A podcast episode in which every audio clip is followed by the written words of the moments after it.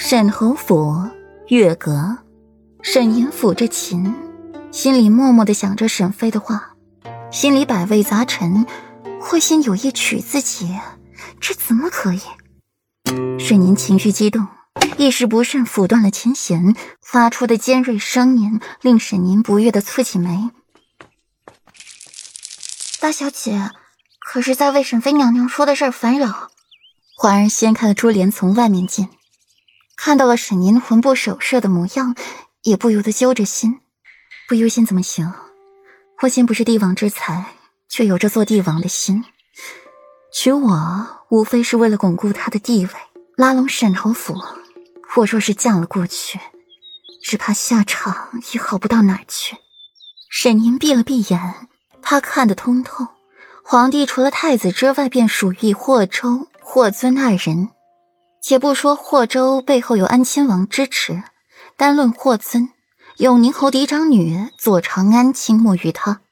纵使永宁侯是罪臣，但瘦死的骆驼比马大，背后的势力也是不容小觑。更何况左长安还是华生郡主独女，而裴世子又与霍尊交好，难保裴世子不会站在霍尊那边。有裴世子的支持。霍心有那帝王心，也没那帝王命了。身为家眷的自己，又好得到哪里去？大小姐，莫要烦扰了。船到桥头自然直，眼下还没有到那个地步了。现在我们该注意的是三小姐。环儿宽慰着沈吟，眼里起了丝丝情绪。沈吟不语。沈央，他是该好好注意他了。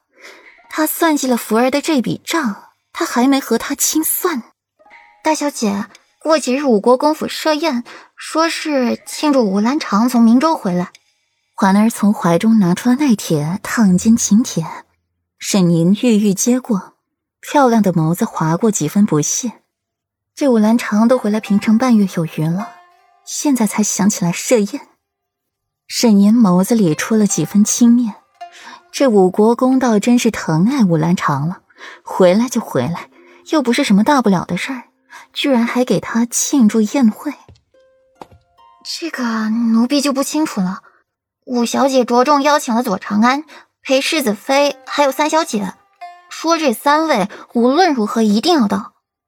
环儿把自己知道的尽数告诉了沈吟，沈吟抿了唇，眸子划过了几分不解。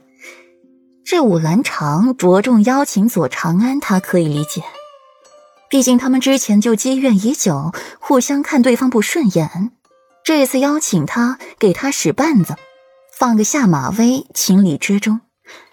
请沈央，沈央这几年都在明州老家，平日里两人该没少交流，繁衍出了几分友情，沈宁也可以理解。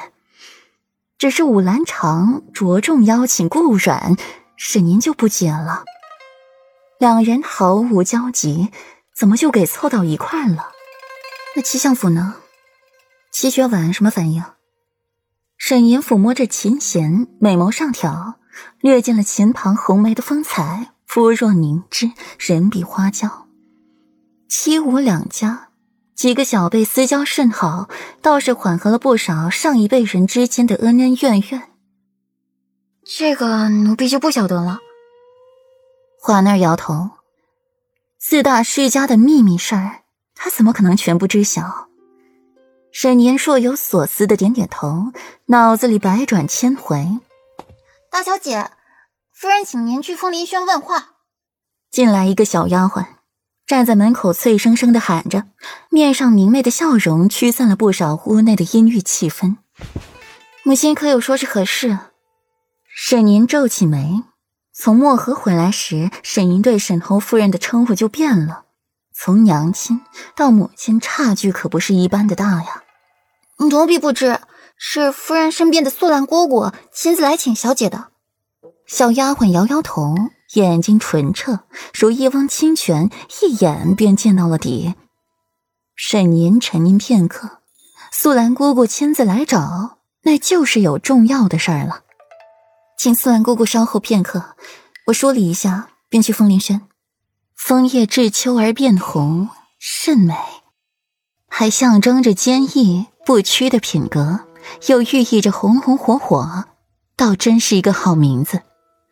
沈宁垂下眸子，简单的梳理一下，便起身去了风林轩。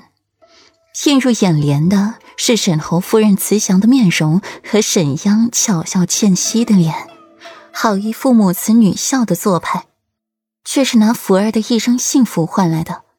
你们就不觉得良心不安吗？